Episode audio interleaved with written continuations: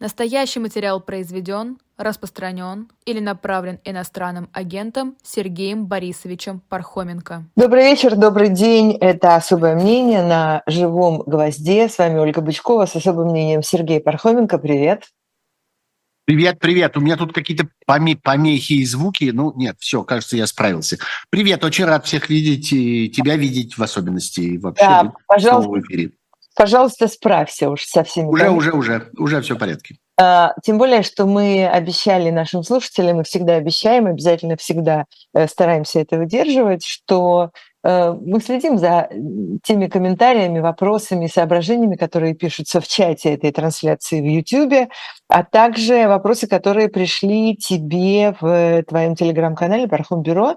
Здесь Да. уже набралось много чего, и я прям сразу начну вот с места в карьер, потому что первый же вопрос, который тут появился от э, Игоря, который коротко пишет, прокомментируйте, пожалуйста, беспилотник. Ну да, все знают, какой беспилотник, хотя, казалось бы, такое страшное количество беспилотников летает теперь и над Европой, и над Россией, и э, над кем только они не летают. А, а мы все теперь, тем не менее, понимаем, о каком именно беспилотнике идет речь. Э, Да, это очень, э, я бы сказал, плохой э, прецедент и плохой инцидент. Потому что это вот то самое, что называется за две минуты до полуночи. Знаете, вот есть такая традиция, такой, так сказать, образ полемический и публицистический, что вот, значит, ситуацию в мире и нашу с вами удаленность от э, мировой войны, и от конца света и от окончательного, так сказать, апокалипсиса э, можно изобразить в виде, в виде циферблата часов. И вот на этих часах, значит, сколько осталось до конца света. Вот в полночь наступит конец света, сейчас который час. Ну и вот э, считается, что ближе всего человечество придвинулось к этому моменту во время Карибского кризиса, и даже знаменитая книжка об этом, она так и называлась «За пять минут до полуночи», которая рассказывала о том, как человечество справилось с Карибским кризисом. Вот мне кажется, что мы ближе, чем за пять минут сейчас. И история с этим беспилотником, она просто модель. Она показывает, как это однажды может случиться. Когда э, в сущности два человека, э, один человек за штурвалом э, российского, э, что там это был, истребитель, штурмовик, ну, в общем, боевой самолет. Другой человек за пультом управления этим беспилотником, где-то далеко он сидит, мы не знаем в точности где, ну, где-то, в общем, в одной из стран неподалеку от Черного моря. Э, И вот, собственно, они встречаются в этой точке. Надо сказать, что этих встреч очень много. Э, Люди, у которых есть привычка смотреть за всякими системами, общедоступными, надо сказать, системами, в них нет ничего такого страшного, разведывательного или там секретно-ракетного военно-подземного, типа, э, э, типа Flight Radar э, и всякое такое. Э, есть системы, доступные в интернете, куда вы заходите и смотрите, что куда летит, куда поступает информация непосредственно вот из системы, э, э, международной системы э, э, такого опознавания всяких летающих объектов и управления воздушным движением, и вы там можете фактически в любое время, если вы там некоторое время покрутитесь и потыкаете мышкой в разные значки самолетов, вы почти наверняка обнаружите там какие-нибудь беспилотники, которые летят, патрулируют, иногда они выписывают какие-то очень интересные в небе кренделя, потому что они очень долго могут висеть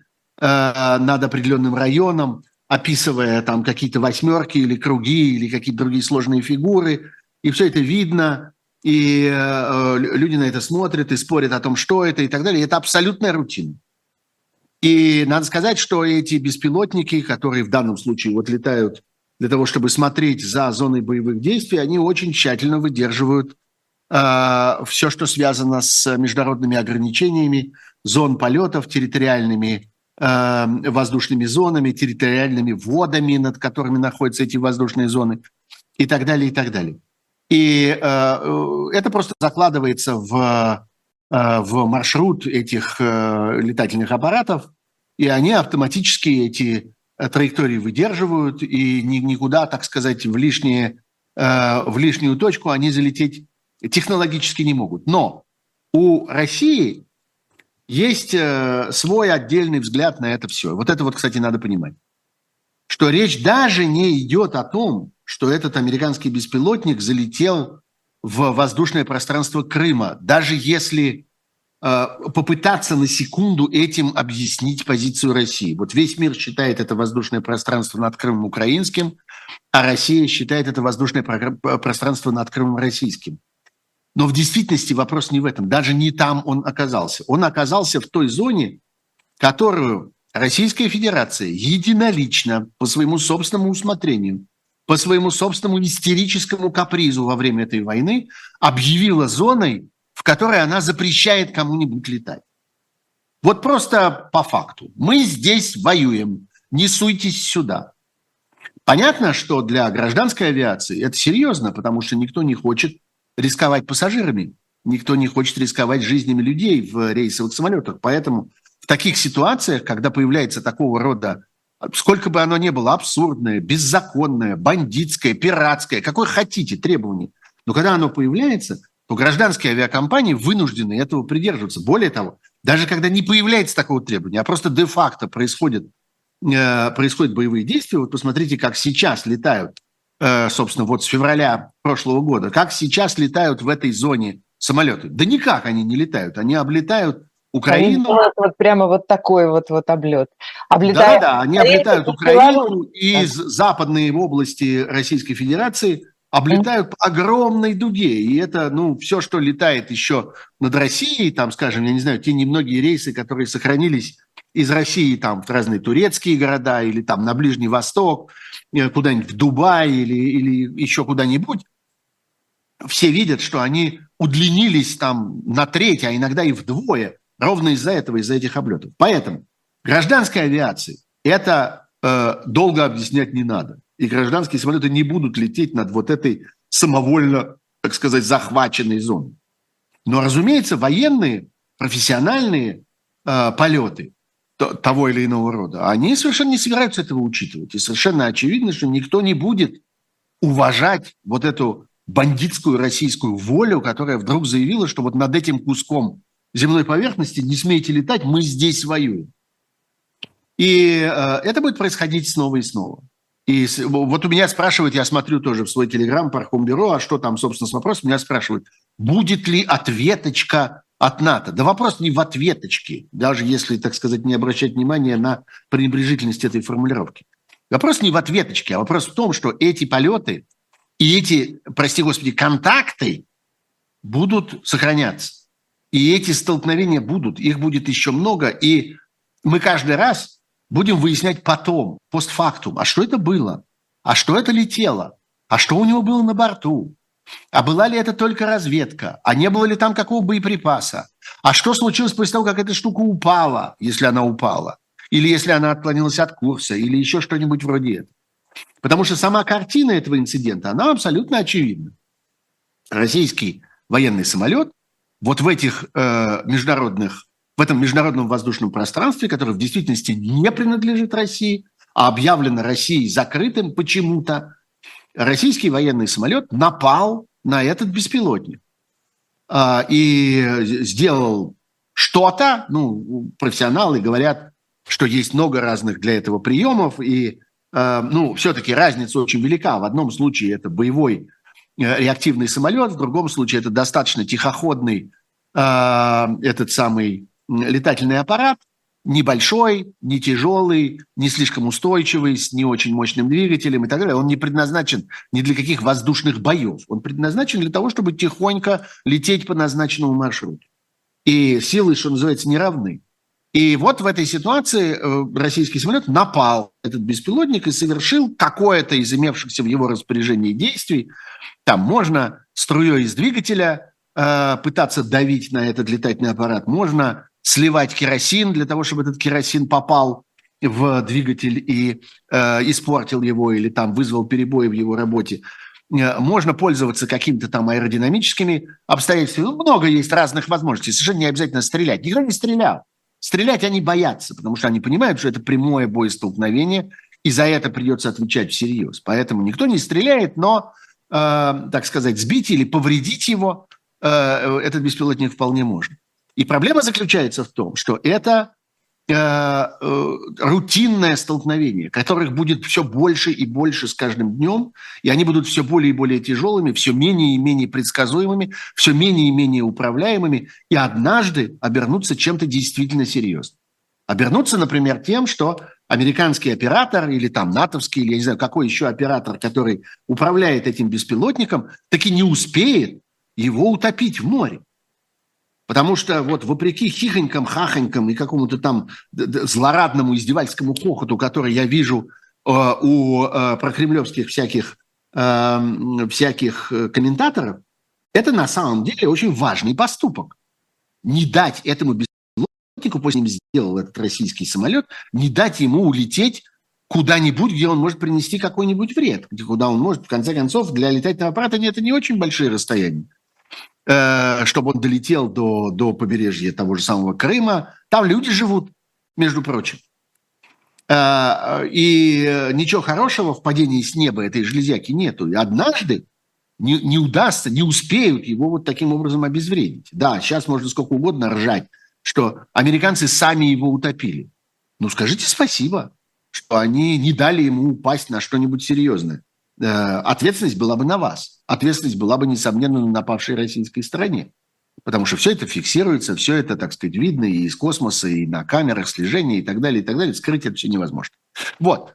Так что это не разовая вещь, и это, э, что называется, политическая эскалация.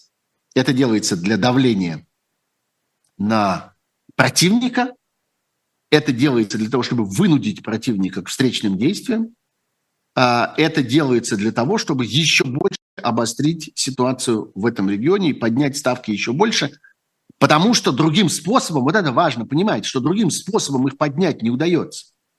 Не удается развить наступление, не удается захватить существенную территорию после того, как стабилизировалась, видите ли, вот эта линия фронта. Не удается больше добиться ничего, кроме бомбежек э, жилых городов мирных. Это единственный успех российской армии по существу на протяжении последних многих месяцев. Разбомбили еще вот столько жилых кварталов. Еще попали по этому мосту, по этому а, э, по этой электростанции, по этой трансформаторной станции, лишили тепла, лишили воды. Это все, чем может похвастаться сегодня российская армия и чем она хвастается на протяжении многих последних месяцев. Поэтому приходится вот таким образом поднимать военный дух, боевой, поднимать истерию, создавать поводы для пропаганды, потому что пропаганда будет жевать это на протяжении ближайших нескольких дней. Нужно, нужно же им каких-то дров дать, они же не могут топить свою печку собственными языками. Нужно им какое-то топливо. Вот оно, это пропагандистское топливо в частности. Вот скажут, языками будут языками, знаешь, тоже. Это да, конечно, да, но просто быстро кончится.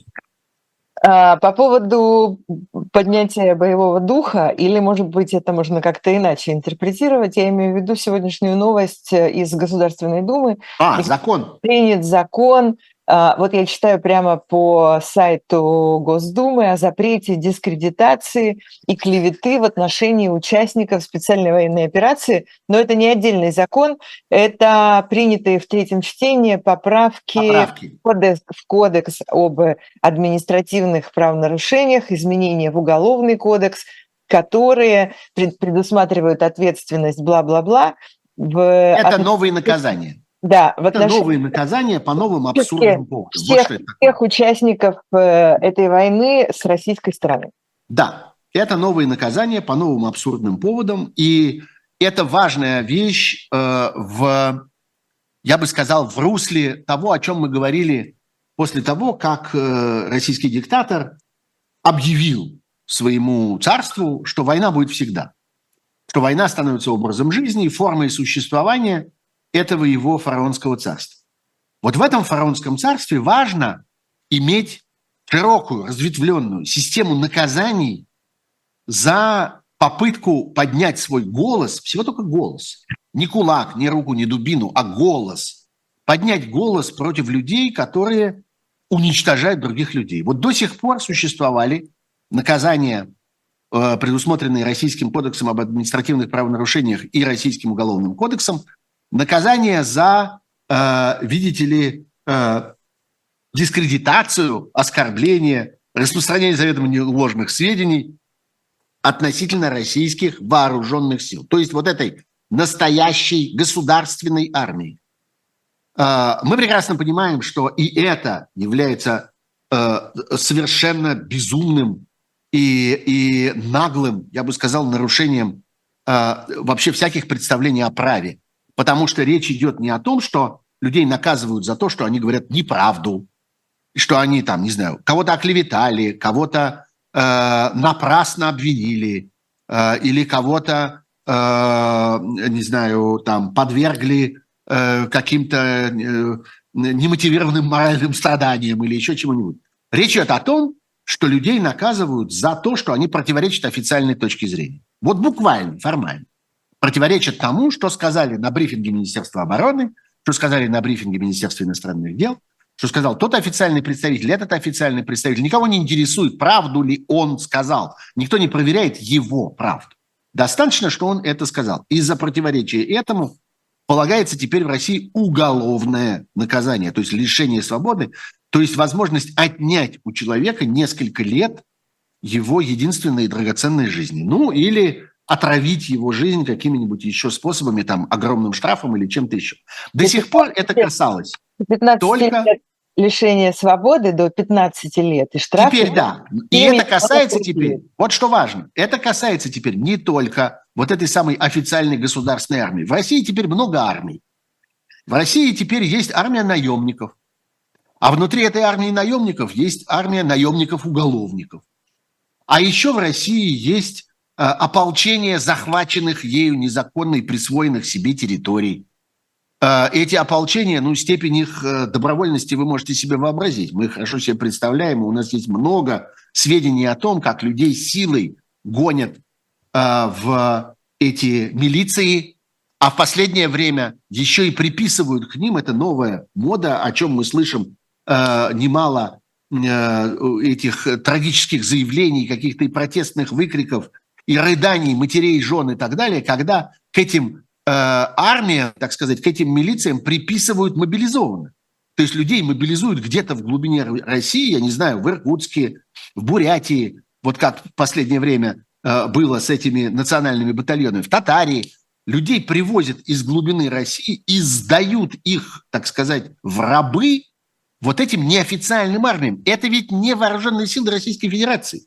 Это какие-то местные вооруженные формирования, подчиняющиеся другим законам, точнее, никаким не законам, действующие в соответствии со своими какими-то удивительными уставами, где разрешены зверские, варварские наказания, где разрешены, разрешены все формы насилия одних людей над другими внутри этих формирований. Вот им отдают российских э, мобилизованных, и те ими распоряжаются как мясом. Это не армия. Это некоторые вот эти вот, что называется, загадочные полуармейские формирования. И этого полно. Я уже не говорю там о том, что существуют какие-то отдельные частные армии у глав отдельных российских регионов. Чеченская есть какая-то отдельная армия, подчиняющаяся своему собственному вождю. Э, и это будет только размножаться в ближайшее время. Так вот, вот теперь на всех этих людей, на все эти армии не армии, армии не вполне армии, распространяется действие вот этого варварского закона о наказании за то, что кто-то посмеет сказать правду, что кто-то посмеет противоречить официальной точке зрения. И есть еще один аспект. Этот аспект заключается э, в том, что к этим же, так сказать, особо защищенным категориям, против которых в буквальном смысле этого слова рта не открой и слова не скажи, потому что до 15 лет и до полумиллиона рублей в разных комбинациях штрафа а, и до 15 лет лишения свободы. Так вот, к этим категориям тех, кого защищает а, этот а, акт, я не решаюсь назвать его законом, это еще и разного рода коллаборанты. Это все и всяческие местные формирования, военизированные, а, что называется, полувоенизированные, с пистолетом в кармане, с наручниками на поясе, а, которые появляются на захваченных территориях. Эти люди теперь тоже под особым надзором, так сказать, под особой защитой, под особой охраной российского российского тоталитарного государства. Есть ну, одна... Я процитирую, извини, просто чтобы уточнить то, что ты сказал, так как написано на сайте, собственно, Государственной Думы, где вот сообщение об этом законе и перечисление статей, куда вносятся поправки.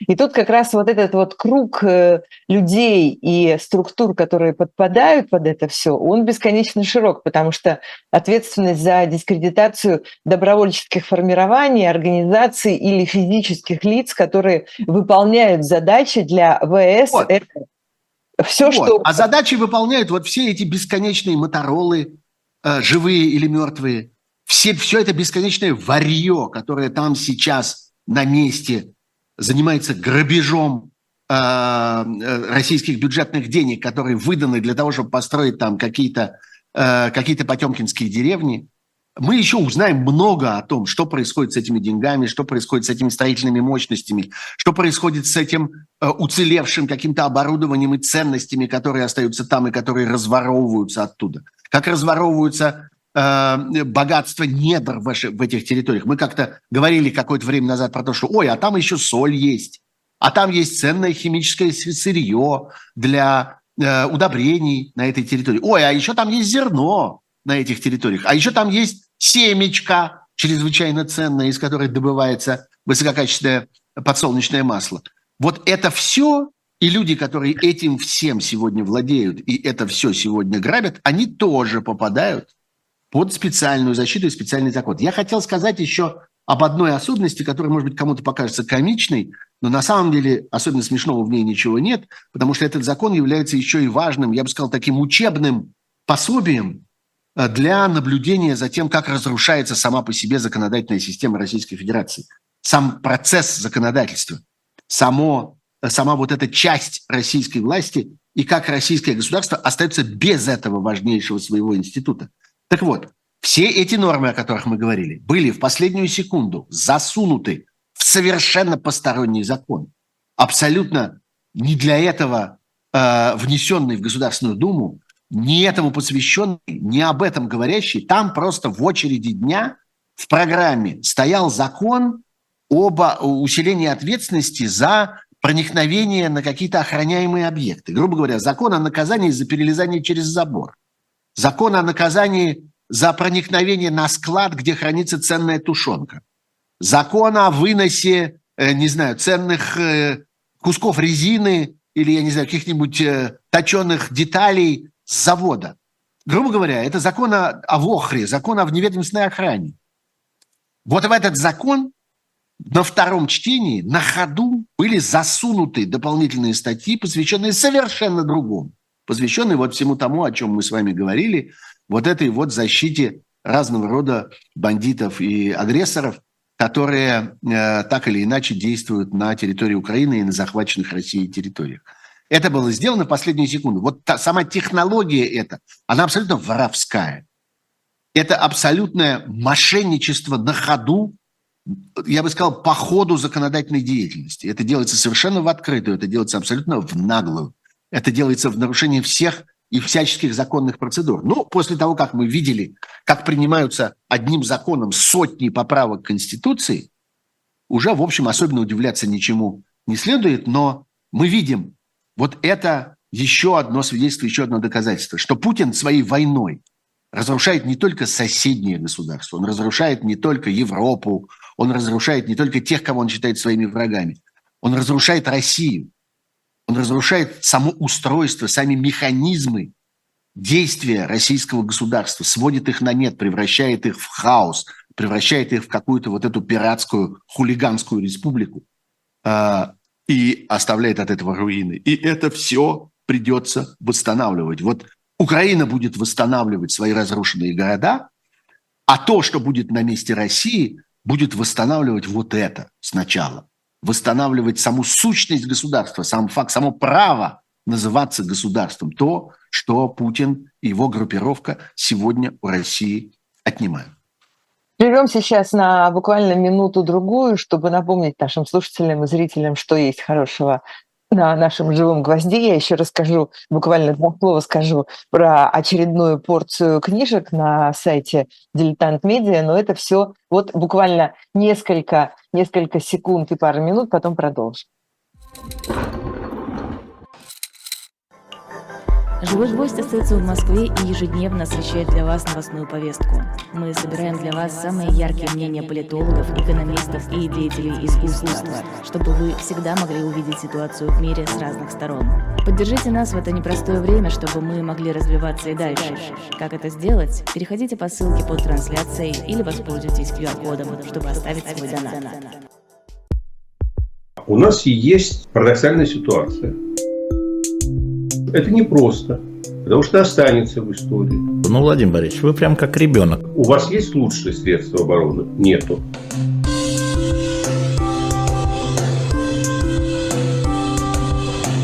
Мы же не живем в России просто так. У нас всегда должна быть какая-то миссия, ради которой можно сдохнуть. Это вообще вот кто доказал? Бжезинский.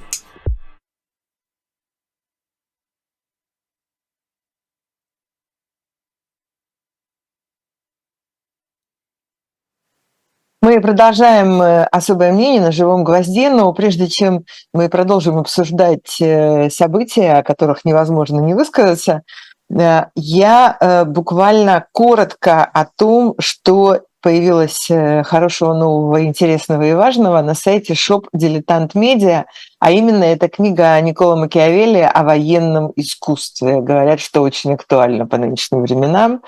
А, вы понимаете, итальянский мыслитель, э, деятель эпохи Возрождения написал трактат о военном искусстве, который считается одним из основополагающих э, для э, теории военного дела всех времен и народов. Вот это вот все в новом переводе, что важно, и с подробными, важными, интересными примечаниями вы можете найти в этой замечательной книжке, а книжку найти, соответственно, на сайте shop Дилетант Медиа. И здесь же э, есть э, еще новые поступления э, в разные разделы, в том числе разделы серии «Зачарованный мир» и «Памятники». Там много книжек, там много разных прекрасных вещей. Все это можно найти а, посмотреть, купить, читать самим, подарить друзьям, в общем, использовать по прямому назначению. Тут пишут нам, знаешь что? Тут нам пишут, э, тут нам пишут про э, много э, людей, которые написали вопросы в Пархом бюро и которые на в чате э, в Ютубе высказываются, они все, конечно, хотят прокомментировать вот эту вот бурю вокруг вручения э, премии «Оскар» э, фильму про Навального, но я знаю, что у тебя была еще одна идея, которую которую ты хотел... Знаешь, давай я, я, я все-таки скажу некоторое время. не знаю. Говорю некоторое время, мне кажется, это важно. Мне кажется, то, что происходит вокруг этого Оскара, ну, давай начнем с Навального. Все-таки да, хочешь не хочешь, да, хочешь не хочешь, это мировое событие. И угу. я не знаю, если сегодня просто посмотреть как-то, взвесить количество слов, которые произнесены в мире э, по этому поводу, то будет конкурировать с войной. А мало что сейчас на свете может конкурировать с войной. Я думаю, что про войну говорят все-таки больше, но тем не менее. Э, что мне важно в этой истории? Да, конечно, э, э, та часть, которая нас интересует больше всего, то, что связано с фильмом «Навальный», и то, что было с, э, так сказать, в качестве последствий этого награждения, это политика, которая вторглась в этот кинематографический процесс.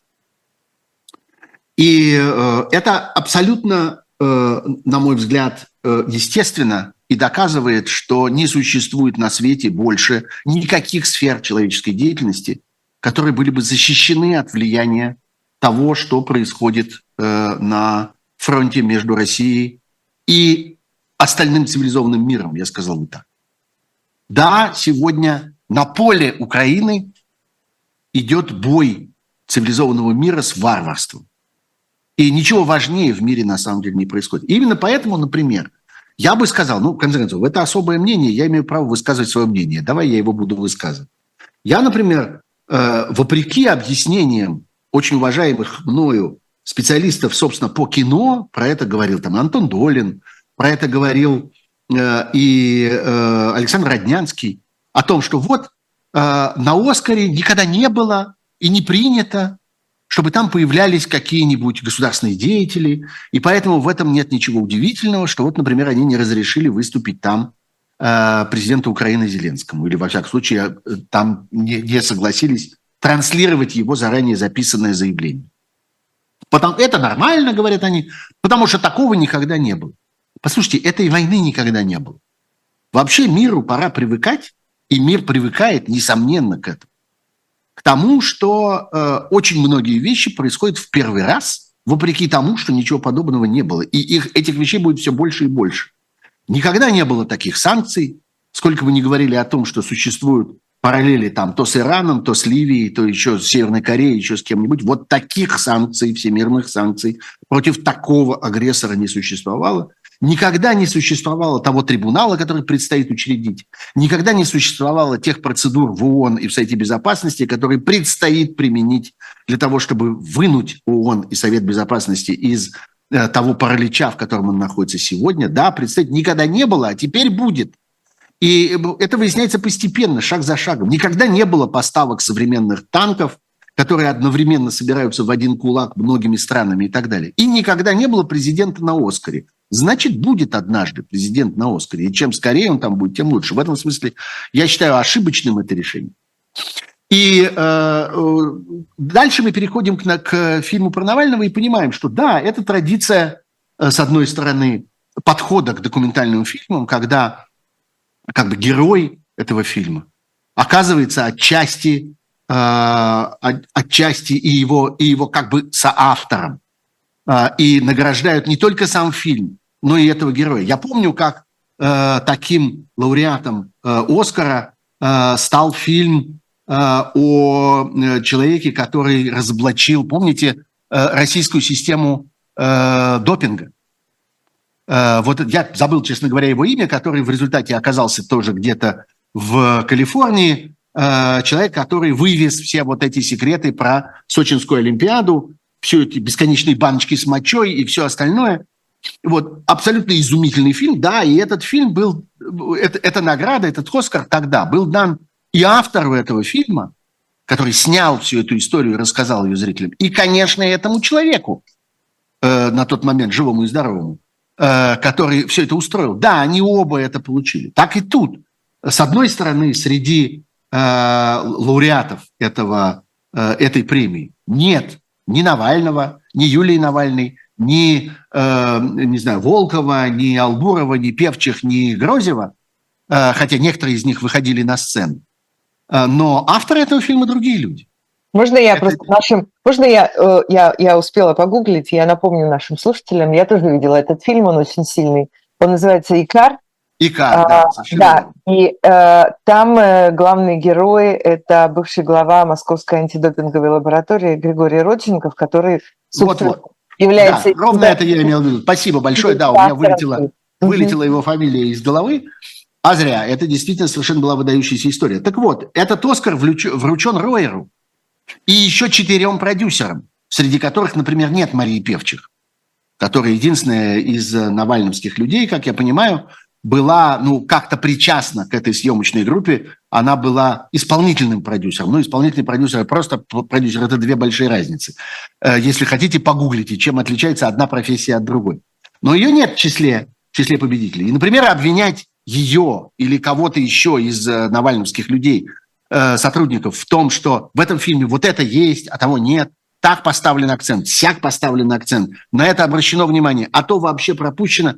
Ну, это воля автора, к которым эти люди не имели, не имели никакого отношения. И тем не менее, конечно, этот, э, этот э, Оскар, в том числе и Навальному, э, так сказать, в моральном смысле, и Навальному, и Юлии Навальной, и Э, Волкову и Певчих, и Грозеву, и, и Албурову, и прочим, э, и те академики, с которыми удается поговорить про это, и которым удается задать вопрос про это, они говорят это, что они имели это в виду, что они учитывали это, и что они понимают, что в художественном отношении у этого фильма было много конкурентов, А в э, политическом отношении и в отношении содержательном, в отношении, так сказать, гражданском, человеческом у этого фильма не было никаких конкурентов. И вот так, несомненно, к этому, э, ну, несомненно, с моей точки зрения, э, нужно, нужно к этому относиться. Это, по-моему, это, по-моему, ключевая вещь в этой истории. Теперь, что касается бури которая возникла, так сказать, поверх этого всего. Начиная там от платьев, которые кому-то не понравились, или там слов, которые кто-то сказал. Или не сказал. Я вот что хочу про это сказать. Я очень не хотел возвращаться к этой теме, но э, я скажу, происходит на наших глазах чудовищная, абсолютно непростительная, недопустимая растрата сил. Вот я абсолютно не, не являюсь, опять, раз особое мнение, сейчас будет мое мнение. Я абсолютно не являюсь человеком, который э, готов э, агитировать за объединение любой ценой, за э, то, что а вот мы, так сказать, э, снова вместе э, и так до утра, э, и прочие хулиганские песни, если вспомнить на, на эту тему, кому надо, тот вспомнит. Я про это говорил много раз подробно. У меня даже один был такой э, эфир вместе с Ксенией Лариной, по-моему, который почти целиком был посвящен этой теме, когда я говорил о том, что совершенно не все должны объединяться. И, например, журналисты, которые не являются политиками, абсолютно не обязаны объединяться ни с кем, и никакой пользы от их объединения с политиками не будет, потому что политики делают свое дело, а журналисты свое, а расследователи свое. Но речь идет об, об умении отличить важное от неважного. Речь идет о том, что огромное количество сил, огромное количество репутаций, огромное количество энергии, огромное количество э, просто времени уходит на взаимное уничтожение, причем безуспешно. Уничтожить друг друга взаимно не удается.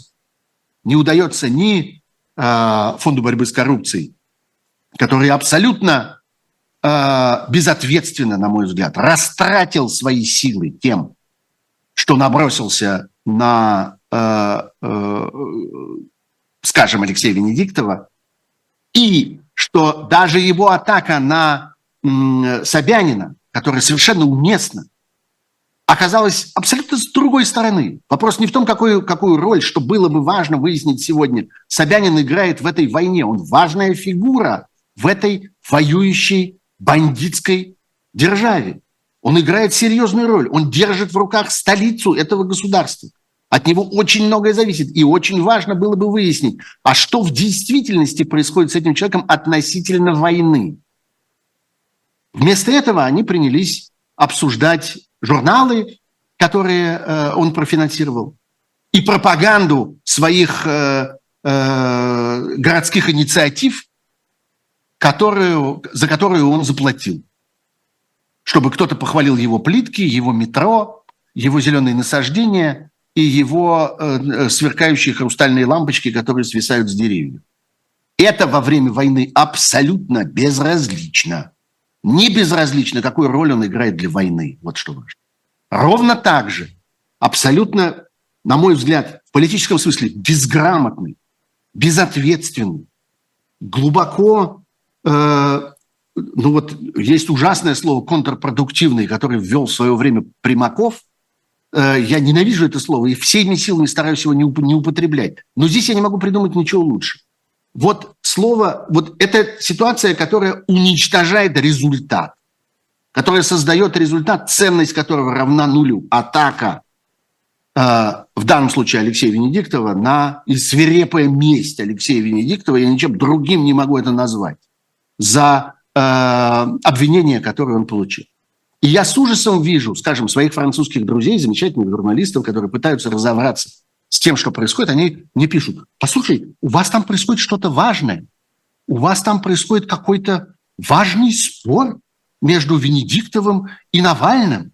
Очень содержательно. Объясни, пожалуйста, что это означает? Объясни, пожалуйста, какое это имеет значение сейчас в условиях войны? Объясни, пожалуйста, как, э, почему нам важно в этом разобраться? А я им на это отвечаю, вам не важно в этом разобраться.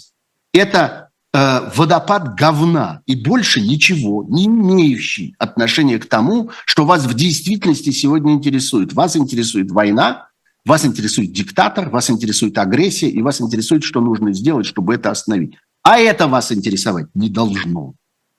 Потому что в этом, с точки зрения войны, нет никакого смысла и никакого значения. Они жгут ресурс. И на Оскаре, причем здесь Оскар? Почему я оттолкнулся от Оскара, чтобы заговорить об этом? Просто это было очень видно.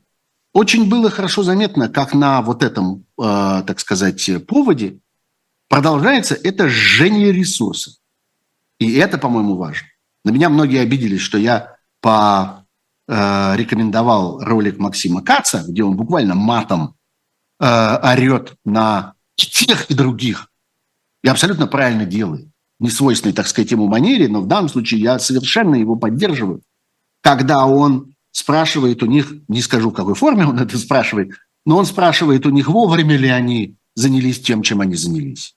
Правильно ли они поняли свою роль в этот сегодняшний момент, и одни, и другие. Еще раз скажу, я не агитирую за объединение, я не агитирую за возьмемся за руки друзья, обнимемся, сольемся, поцелуемся и так далее. Но я считаю важным, чтобы профессионалы, а и те, и другие профессионалы высокого класса, люди, обладающие большим потенциалом, всемирным потенциалом часто. Вот иногда спрашивают, а что такого могли навальновские э, сотрудники дать э, съемочной группе Оскара. Как-то те как-то мощные кинематографисты, связанные там с большими студиями. А что у них такого есть? Ну, например, у них есть общественное мнение. Ну, например, у них есть социальные сети с миллионами подписчиков. У режиссера Ройера нету социальных сетей с миллионами. А у Марии Певчих, грубо говоря, есть. И поэтому она исполнительный продюсер этого фильма. Это то, как я понимаю, мне никто этого не объяснял, но я думаю, что она сыграла значительную роль в продвижении, в пропаганде этого, этого фильма. Ну, не только она, а там целый ряд ее сотрудников.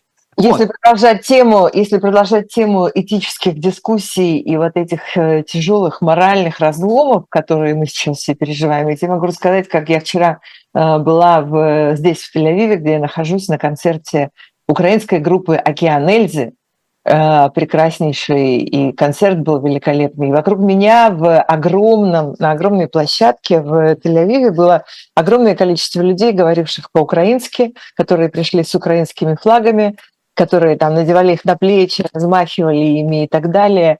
И с одной стороны, я, конечно, э, была всей душой э, на стороне этих людей, с другой стороны, это бесконечно долго, бесконечно горько, и э, абсолютно непоправимо то, что произошло между российскими и украинскими людьми. Давай двинемся в следующую сферу. Да, в следующую сферу. Вот ты поговорила, так сказать, о концерте, о музыке, так сказать, о сфере искусства. Это, несомненно, искусство. Океан Эльзы – это замечательное искусство, и это блистательный круто было. певец угу. э, Вакарчук э, среди них. Но э, вот тебе следующий шаг – наука – это то, что происходит, собственно, на этой неделе. На мой взгляд, это важнейшая новость, которая остается абсолютно неизвестной. Э, украинская э, правительственная научная ассоциация – это не Академия наук, а это государственное, так сказать, учреждение, которое объединяет украинских ученых, выступила с заявлением, с требованием обеспечить бойкот российских ученых, в целом российской науки, обеспечить исключение российской науки из мирового научного процесса. Вот так я бы это перевел на русский язык. Вот я сейчас прочту кусок из этого заявления. Его подписали там порядка трех тысяч украинских ученых. Это и очень много, и там, я не знаю, с точки зрения численности человечества не очень много, но, несомненно, это очень громкий голос, которому сегодня прислушиваются очень многие. Они пишут, вот я сейчас с листа буду переводить, довольно коряво, как обычно. С первых дней российского вторжения ученые в Украине и за рубежом, я цитирую текст этого заявления, призывали международное сообщество ввести санкции против российской науки. Много таких постановлений было принято на законодательном уровне Европейского Союза и на национальном уровне. В некоторых случаях организаторы конференции запрещали выступать докладчикам, связанным с Российской Федерацией и Белоруссию. Некоторые журналы, я пропустил кусок, некоторые журналы отказались рассматривать материалы с автором любой национальности, работающим в учреждениях Российской Федерации.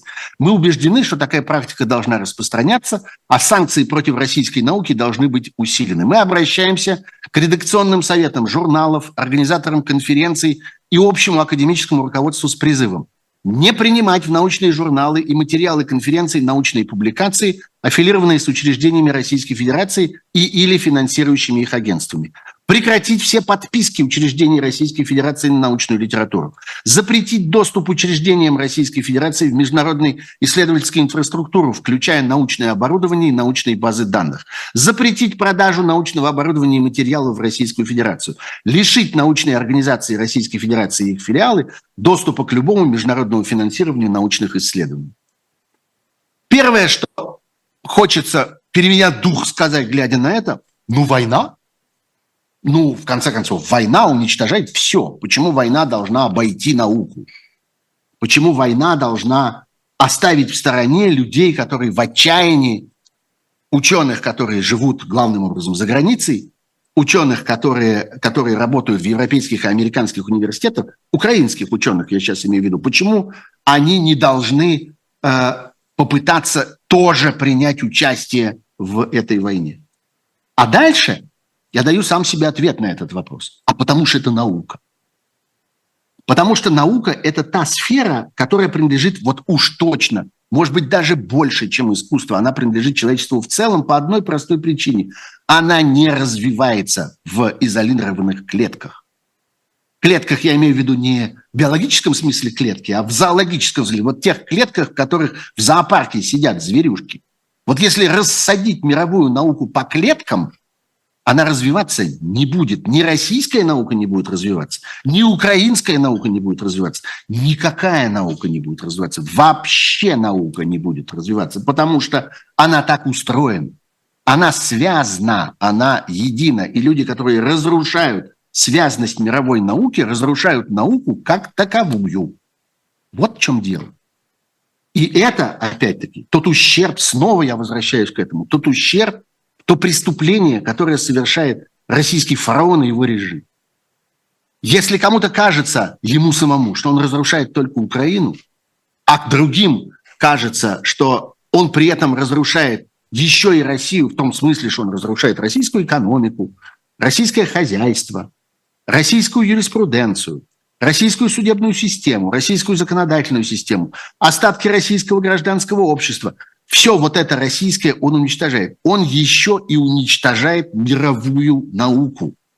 Это одно из последствий этой войны. Это один из элементов преступления, за которое потом их будут судить. За уничтожение мировой науки, в которой люди, которые делают такого рода заявления, давайте я это скажу, сколько бы на меня не обрушилось потом, люди в, в этой ситуации служат инструментом они оказываются, они оказываются марионетками невольно, поддавшись вот этой ярости, поддавшись отчаянию, бешенству, какой, как, какому-то э, гневу. Хотите, назовите его праведным гневом? Назовите праведным. Но тем не менее, они оказываются инструментом в руках агрессора, которому мировой науке не жалко, потому что он сказал уже, и э, он сказал это устами своих бесконечных халуев. Зачем нам мир, если в нем нет нас? Ему не нужен мир, ему не нужен прогресс, ему не нужна наука, ему не нужна мысль, ему ничего этого не нужно. И он разрушает это. А люди, которые служат этому разрушению, оказываются его помощниками в этом деле, вместо того, чтобы совместно противостоять этому. И вот здесь уж точно следует говорить. В случае с журналистами нет, не следует. В случае с политиками очень трудно. А в случае с учеными – да. Следует говорить о том, что у ученых во всем мире одно дело, одна забота. Они познают мир. Они пытаются понять, откуда взялось все. В этом их общая одна на всех задача.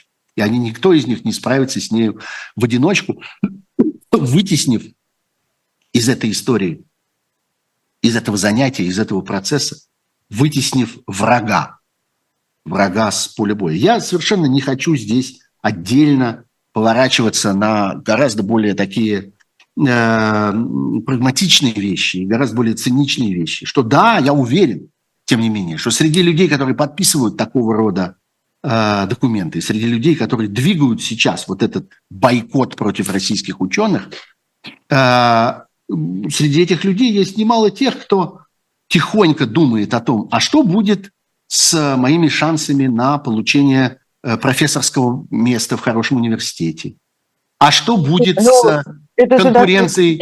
Слушай, ну, это а? понятно, это не начинай даже эти разговоры, потому что понятно, что такие соображения всегда существуют, но они... Почему не начинать этого разговора? Мы потому упомянуть что... это обязаны. Потому мы что обязаны, эти соображения... Мы обязаны дать понять, Оля, погоди, мы обязаны да. дать понять, я считаю себя обязанным дать понять, что я вижу и это, я понимаю и это, я знаю, что на свете существует и это – и частная конкуренция, и карьеризм, и радость от того, что удается удалить э, соперника и всякое такое прочее. Но я не это считаю преступлением Путина.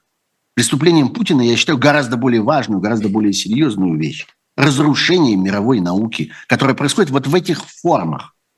И э, ну, тому, кому интересно, просто погуглите э, это заявление украинских ученых, погуглите э, возродившиеся издание очень важное под названием «Тейн-вариант». Помните, была такая газета «Троицкий вариант». Это была главная, наиболее авторитетная газета российского научного сообщества.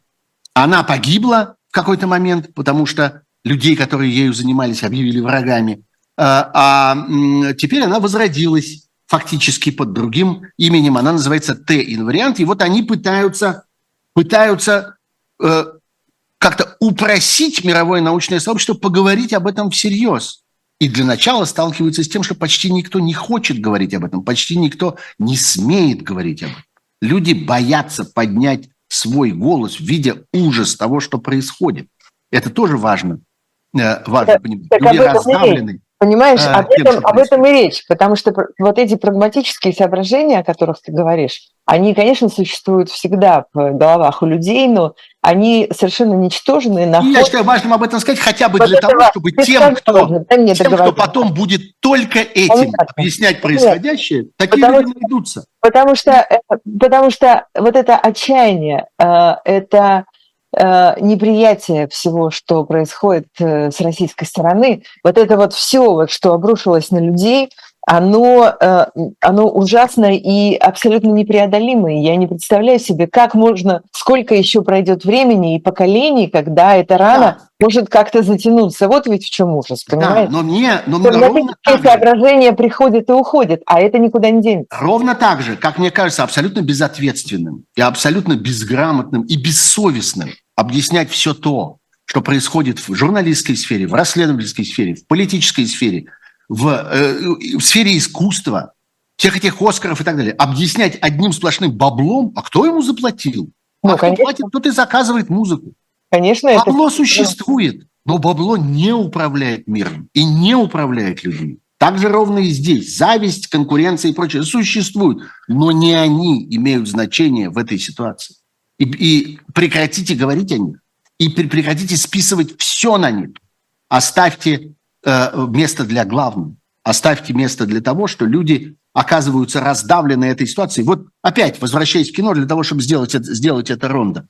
Э, мне приходилось слышать много раз в течение последних дней, что вот этот изумительный актер, который получил Оскара за главную мужскую роль, Фрезер, он, говорят мне, преодолел десятилетнюю э, депрессию.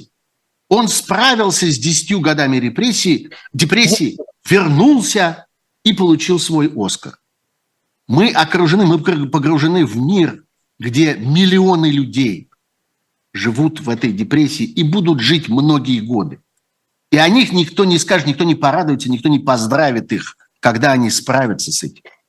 Но в них э, отразилась э, эта Э, эта война и, э, и эта трагедия. Миллионы людей сегодня среди тех, кто погиб, среди тех, кто, чей, чей дом разрушен, среди тех, кто бежал, среди тех, чьи родственники пропали, есть еще вокруг них миллионы людей, чья жизнь, чьи надежды, чье творчество, чей потенциал разрушены этой войной. И они оказываются вот в той ситуации, в которой оказываются сегодня ученые всего мира, которые принимаются уничтожать друг друга и уничтожать главное, что есть в их жизни, уничтожать. Закончим на этом. Это наше, время, наше время истекло. Спасибо большое. Это особое мнение Сергеем Пархоменко на «Живом гвозде». Пока. Пока.